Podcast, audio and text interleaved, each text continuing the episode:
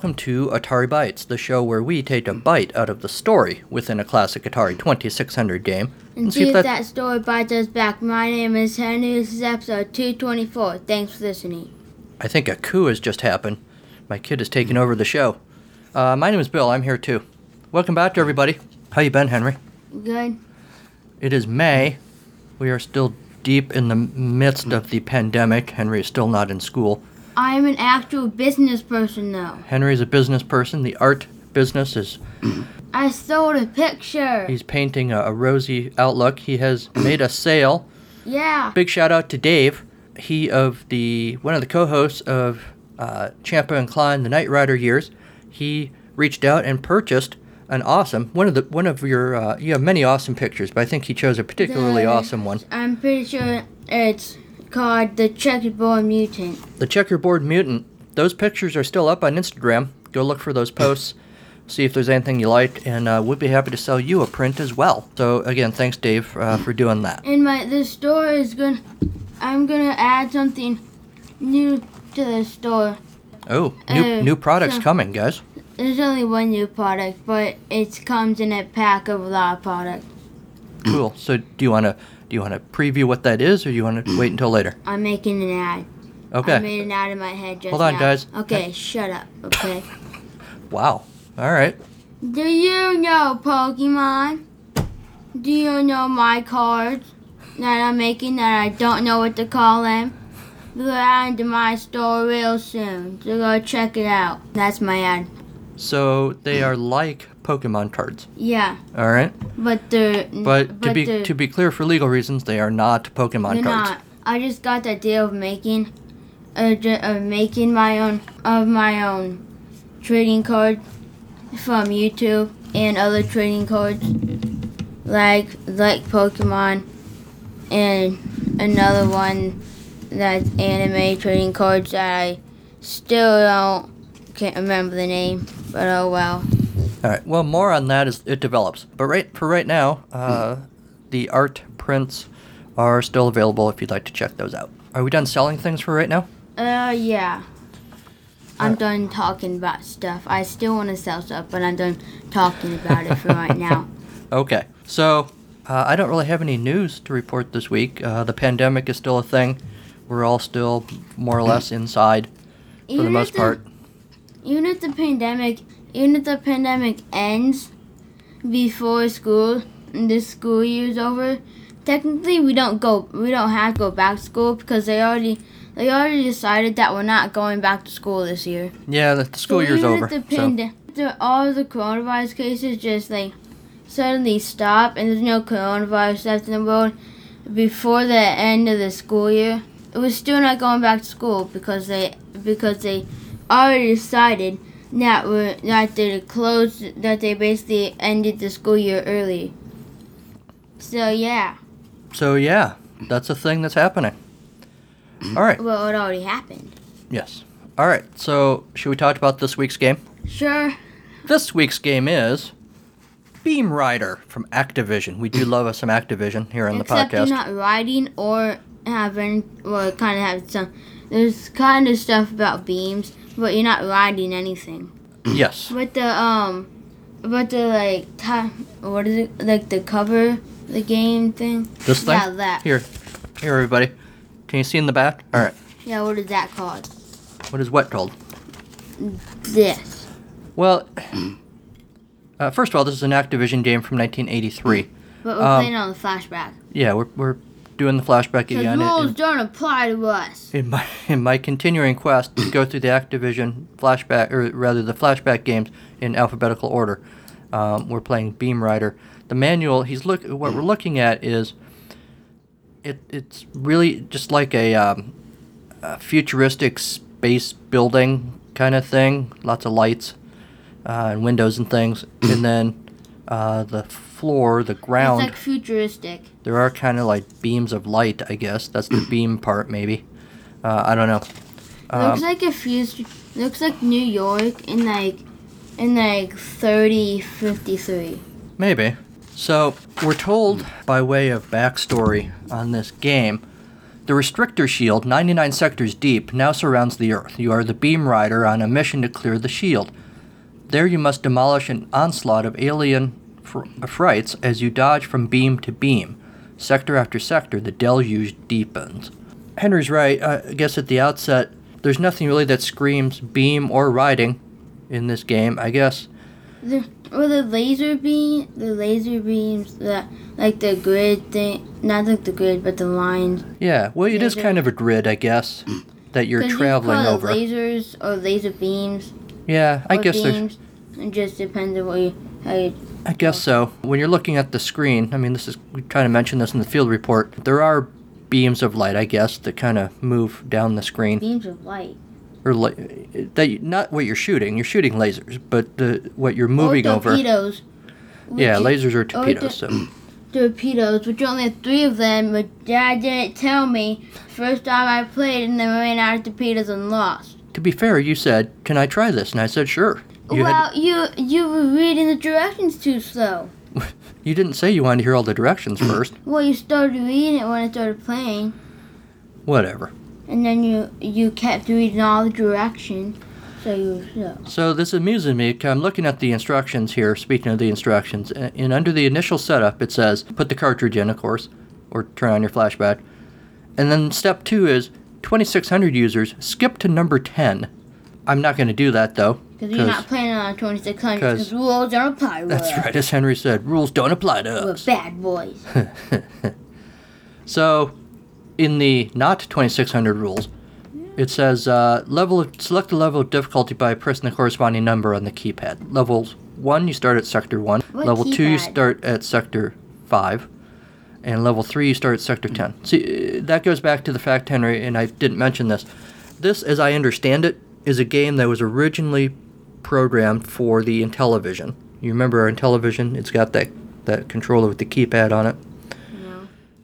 Well, trust me, it does. Um, Oh, is it- oh, Is That- it the console that we played the toy baseball on? yeah. Well, a television baseball. That With reminds the- me. Well, television is a toy thing.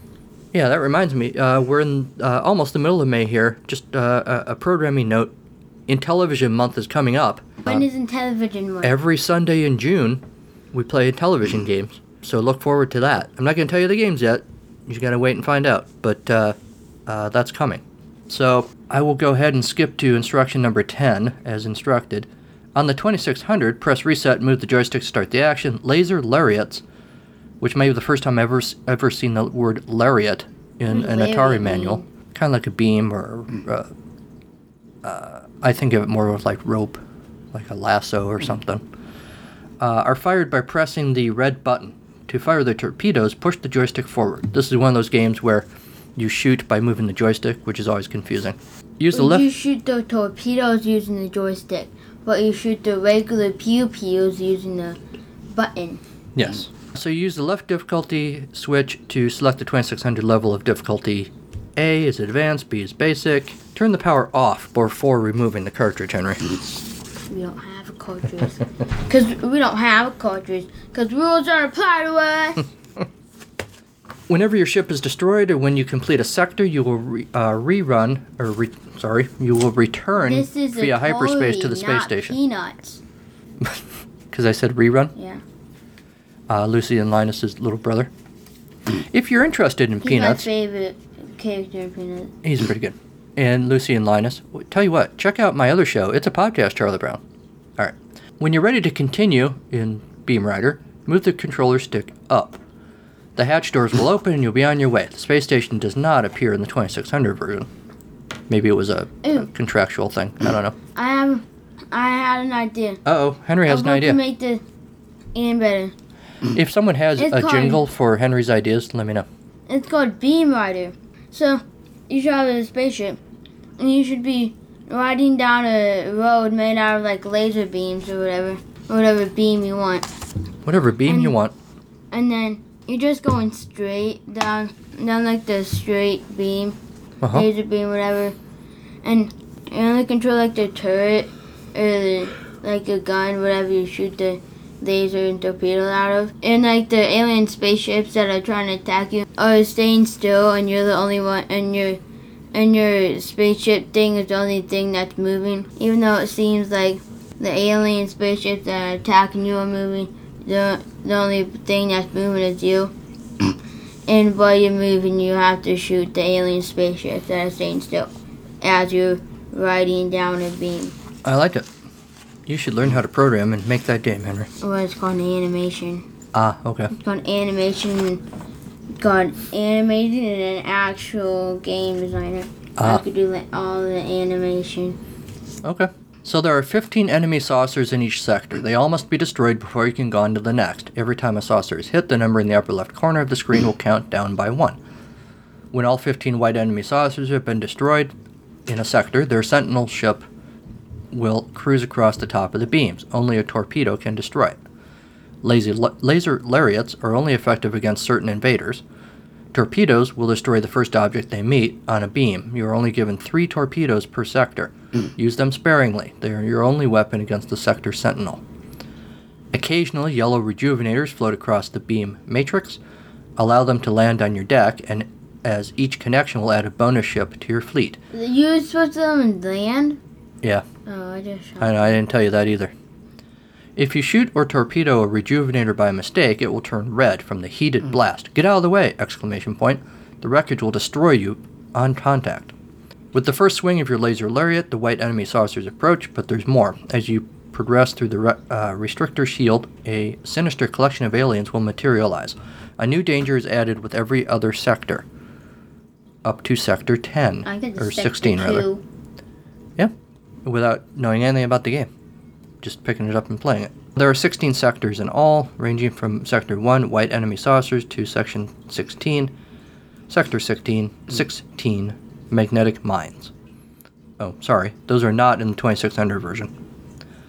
What version are they in? Uh, other versions other than the 2600. Flashback? No, the flashback game that we have is the 2600 version. No, but is the the that thing that's not in 2600 version in the flashback version? No, that's what I'm saying. The flashback version is the 2600 version. Oh, Only vulnerable objects are affected by laser lariats, the, meaning the saucers and chirpers are destroyed. Chargers and zig bombs are deflected. Everything else can only be dodged or, in extreme cases, torpedoed. Magnetic mines will pull you over unless you keep moving. Keep moving the control stick in the direction opposite the mine. But of course, you won't have to worry about that in the 2600 version. Points are scored each time an enemy saucer, chirper, ship, or sector sentinel is destroyed. Point values increase as you progress to higher sectors. The exact point value for each hit appears in red, briefly replacing your score the moment an enemy craft is destroyed, on the Coleco version only. If you destroy the sector sentinel, you get an additional bonus for each ship in your fleet. Join the Activision Beam Riders. Beam Riders are a breed of their own, part warrior, part astronaut, and part daredevil. If that sounds like you, oh man, that totally sounds like me. And if you made it to Sector 14 with a score of 40,000 points or more, 40,000? yeah, join the club, Join what club? the Beam Riders. Oh, is that club still around? Man, I hope so. not. Send us a photo of your TV screen showing your sector and score along with your name and address, and we'll send you the emblem that will identify you. Yes, you, Henry, as an official Beamer. It says right there. Uh, Yes, you, Henry. Just kidding. It doesn't say that. Be sure to write Beam Rider and your score on the bo- uh, bottom corner of the envelope. Includes indicate Coleco or 2600. As always, if anyone was a was or is a Beam Rider, let me know. Tips from Dave Rolfe, designer of Beam Rider. Dave Rolfe is a seasoned software designer with an academic, academic background in engineering and computer science. In his spare time, he can be found bicycling or listening to rock and roll. Greetings from Sector 26 and moving. If you want to make it to the other sectors, pay attention to these tips.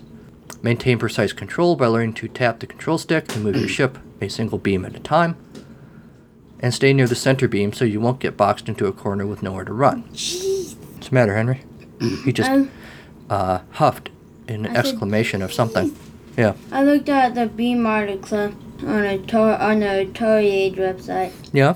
The current high score is C Parsley at 65,206 points. Sector 21 plus 10 plus 1, which I don't mean, know what the plus 10 plus 1 means. See, Parsley, if you're listening, reach out and tell us how you managed to do that. That's pretty awesome. Dave Rolfe also advises that you can zap the white enemy saucers as early in their approach as possible, or you should do that. And check this out you can hit them when they're slightly off the beam before they can drop their missiles. When you see a yellow rejuvenator, don't abandon all caution as you move to catch it, or you'll likely wreck your ship. If an enemy object is blocking the rejuvenator, you can use a torpedo to blast out of the way. Then catch the rejuvenator. But remember, you only have three torpedoes, and they're your only weapon against the Sector Sentinel. And while we're on the subject, when the Sentinel is about to approach, don't sit on the beam you plan to shoot from. Green blockers will swarm it onto it simul- er, immediately. Instead, wait on a beam you're not going to shoot from, like the one nearest the Sentinel's first sighting. As soon as the blockers are blocked or locked onto that beam, zip over to an unblocked beam and torpedo the ship. But you can only stay on one beam. Yeah. Last but not least, take time to notice the enemy attack movements. They generally follow a pattern of motion that allows you to anticipate many of their moves. With practice, you'll be in the outer sectors before long. If you get too far out, come back to Earth for a while and drop me a line, because reading your letters is the next best thing to designing games. They even have a picture in here of Dave Rolfe and Larry Zwick. And that, Henry, and all of you, is how you play Beam Rider. You could find Beam Rider on the 2600, as I mentioned, although with a slightly, uh, you know, a little bit fewer features. It was also it was originally made for the Intellivision. You could get it on the Atari 8-bit family, ColecoVision, Commodore 64, ZX Spectrum, and MSX. This game was everywhere. The Deseret News in 1984 gave the Coleco version of Beam Rider three stars, describing it as basically a slide and shoot space game. Your Commodore called the Commodore 64 version of the game a really good, wholesome arcade zapping game. Who, who doesn't like zapping stuff, really? 8-Bit Central says Beam Rider is an interesting game that takes the standard horizontal bottom shooter and adds a somewhat 3D element to the incoming foes. Its linear look simulates 3D by making faraway objects smaller on the screen and enlarging them as they approach. And he thinks that for the time it's pretty well done. Some have compared the game to Tempest. This guy never cons- uh, considered Beam Rider as a functional Tempest clone for 2600. The Tempest prototype clearly demonstrated that the speed and large number of moving objects beloved in the arcade weren't going to cut it on the Atari 2600's limited horsepower. Beam Rider does well as a flattened single axis variant on Tempest, but the gameplay of the arcade hit is light years ahead of Beam Rider. The game itself can become repetitive, but it will keep your attention via its difficulty. Retro Games Review says the Beam Rider is a real evolution of the single screen shooter genre due to its wide range of hazards, staggered enemy additions, and in depth scoring system. Graphical style is very impressive, and rather than being cosmetic, it creates a more immersive and claustrophobic atmosphere that complements the high quality gameplay. Atari Protos says the restrictor shield is 99 sectors deep, so unless you have the reflexes of a cat and a lot of time on your hands, it's doubtful you'll ever see the ending. While it may not be true 3D, Beam Rider uses a nice perspective to give the illusion of 3Ds. The whole game looks like a flat version of Tempest.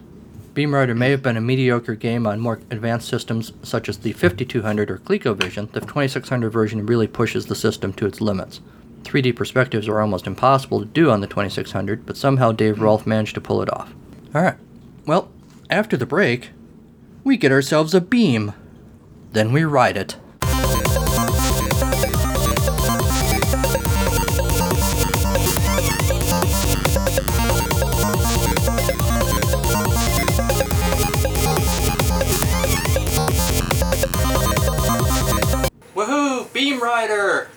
It's the Olympics! We're riding the beam like Simone Biles. She does things in the balance beam, right? I don't know. But, oh, wait. Beam Riders in space? Why didn't anybody tell me this? Seriously, how hard is it to write a memo? Alright, we're playing Beam Rider. Henry's been playing a little bit, and then he handed me the joystick, and he's like, here, you do this. So I don't know if that's a good sign or a bad sign. But we'll find out.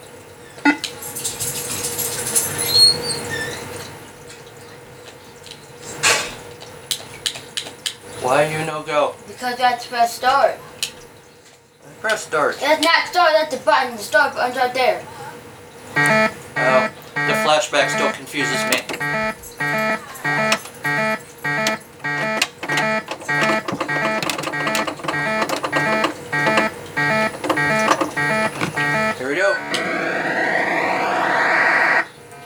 I like the cool, uh, you know, taking off sounds.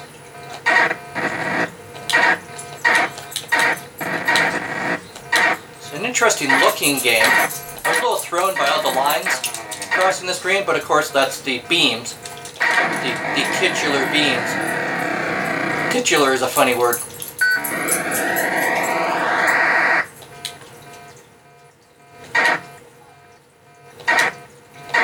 Apparently I have a limited range with your laser. I can't shoot them when they're up, way up at the top. Well, duh, because it dots.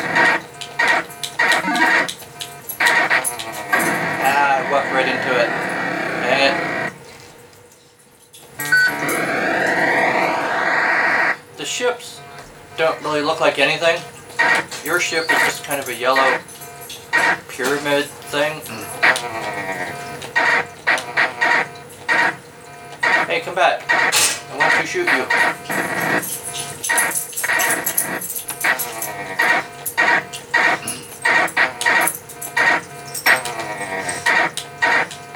What do you think of the look of this game, Henry? And Eh?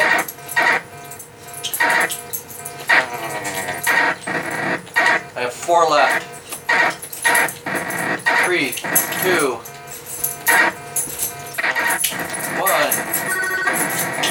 dang it! I was about to get the Sentinel ship, and I walked right into a laser from a white ship I'd already destroyed. How ironic is that? It's some sort of metaphor for life, I think. Back to you in the studio. Hey everyone, this is Michael, one of the hosts of the Atari XEGS Cart by Cart podcast. Do you like Atari? Of course you do. What about the 8 bit computer line? It was one of the best.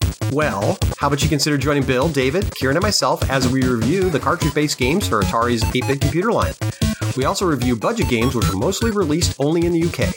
But that's not all. We also dig up game history, share personal experiences, and perform questionable comedy.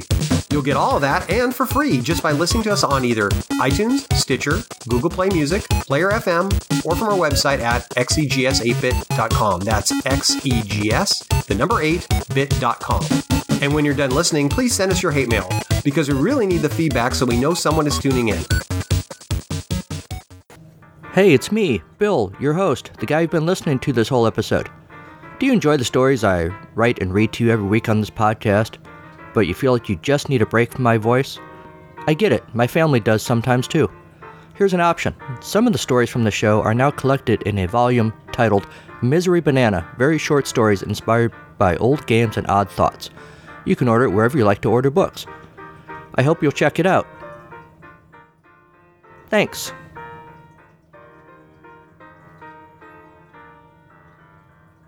So here's the thing about Beam Rider. Hmm. Henry, do we like Beam Rider? yeah. Yeah. What do you liked about it? Epic shrug right there. What don't you like about it? He's busy drawing his uh, trading cards right now. I think he's a little more focused on that than Beam Rider. Which one are you doing now? The wizard staff. Wizard Staff. Cool. I don't know. I only played the game a little bit. Uh, I guess I don't like it or dislike it. I do have the sense that maybe it would get boring pretty quick. There are some interesting things. You know, you have to hold back your torpedoes, which is a good lesson for everybody. Hold back your torpedoes, you know, to save them for the Sentinel, but I, I don't know. I guess I don't love this game, the little bit that I played it, but I don't hate it either, so. If any of you has any strong thoughts, because clearly I don't, about Beam Rider, let me know.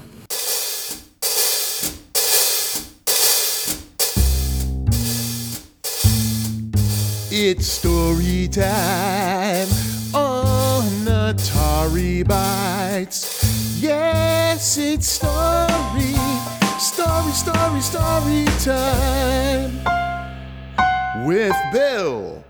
Henry, do you have a story you'd like to tell? No. I do. Shocker. This week's story is titled Essential Work. Burl Smith worked his way up through the ranks of Space Protection Force in an era of relative peace when many scoffed at the career choice. You're wasting your time, they'd say.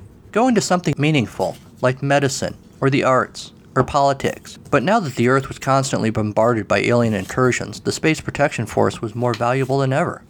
Yet, still they scoffed. Hey, buddy, people would say sometimes when they spotted the SPF patch on his jacket. What good is a space protection force here on Earth, anyway? Then they'd walk off chuckling as if they were the first to come up with that joke. The Space Protection Force arose decades ago out of the ashes of the Slurgon insurgents.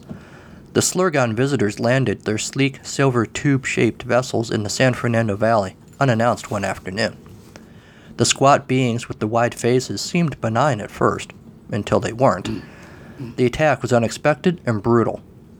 Eventually, the traditional military, aided by science and black market alien weaponry, were able to defeat the Slurgon forces, barely. Space Protection Force soon became a thing. A great shield was erected, a literal invisible cocoon around the Earth that still allowed the transfer of heat and light and sanctioned space vehicles, but denied access to all manner of alien life and technology that threatened our planet. Or that we thought threatened our planet. As chief of daily operations, Brule Smith was essentially a bosun, to use an old timey seafaring phrase. A bosun is the crew member in charge of the deck, the equipment, the very hull of the ship. And much like scraping barnacles off a ship's hull, Brule Smith was responsible for making sure no aliens were able to bond with and permeate the Earth's protective shell. Much of his time was spent in his office, but occasionally Brule Smith would traverse the shell himself. It was peaceful up there. Best of all, he couldn't hear the taunts and the chants. Humans, it seems, have short memories. Years had passed since the Slurgon incursion. Peace had reigned, and people were questioning the need for such an expensive and inconvenient shield. Interstellar travel took a good 20 minutes longer, what with the extra security in the upper atmosphere. The gate swings both ways, doesn't it? sneered the editorials on the news feeds. So is the gate meant to keep evil out or keep us in? But then Good space question. Thank you, Henry. But then Space Patrol forces started getting troubling reports. The Slurgon were starting to regroup. There were signs the Slurgon kingdom was developing new, deadlier weapons. There was little appetite to engage the Slurgons, though. The homeworld was far away. The intelligence was sketchy. The Slurgons had been defeated before. Surely they were no longer a threat. Then one day the Slurgons came back. And they didn't just bring laser mortar shells of old.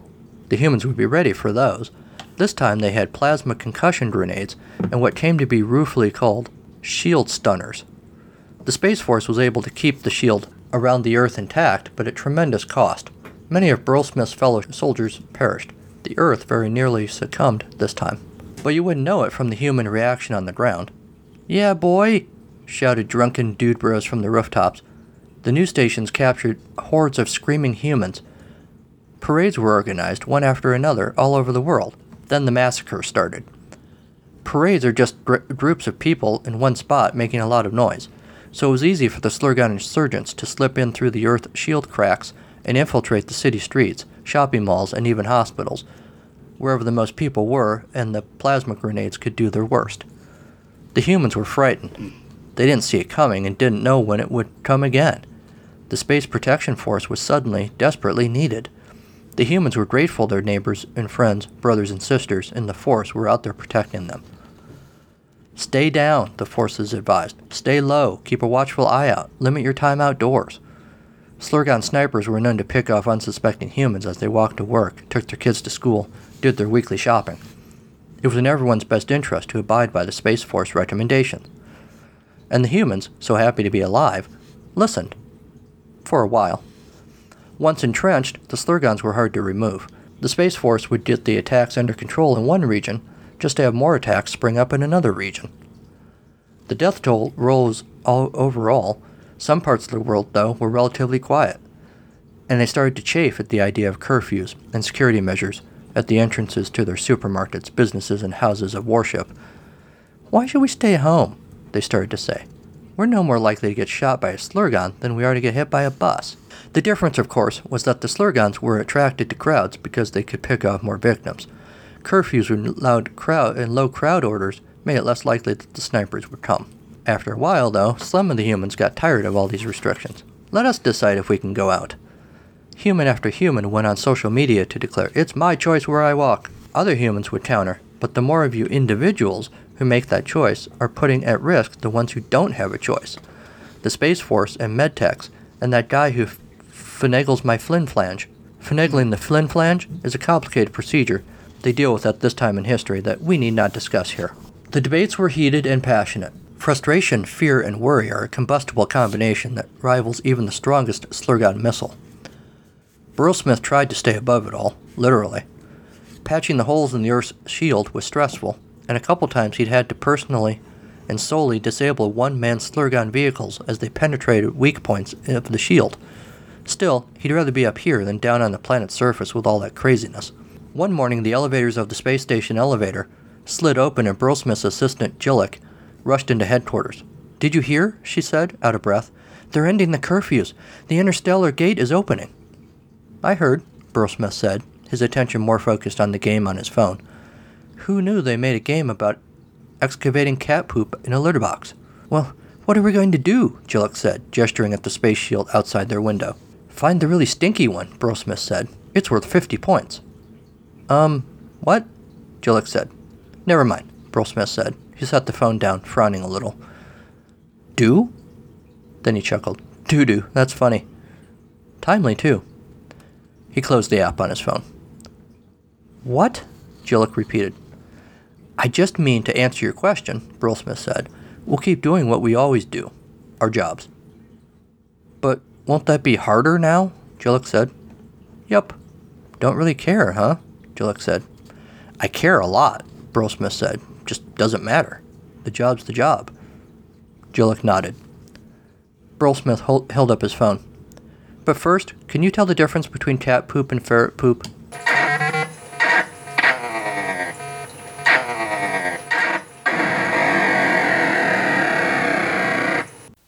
Hi, this is 8 Bit Rocket Jeff Fulton from the Into the Vertical Blank Growing Up Atari podcast.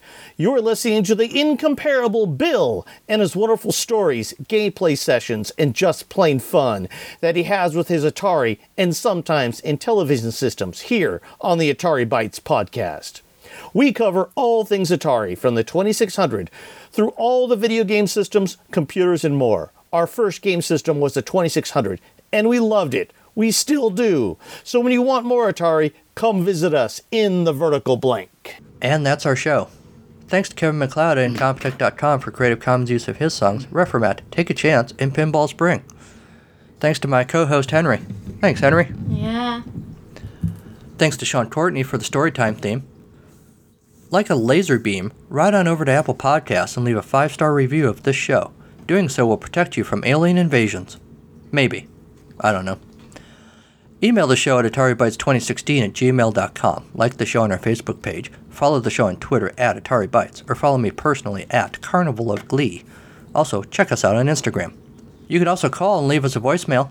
Henry and I are not going to answer the phone, but leave us a message about pretty much anything you want. 563 265 1978. And pretty good chance we'll play it on the show. We're waiting to hear from you. Check out the website, www.carnivalofgleecreations.com. What will you find there? All sorts of stuff. For example, social media, episode links, information about this podcast, Atari Bytes, and my other show, It's a Podcast, Charlie Brown.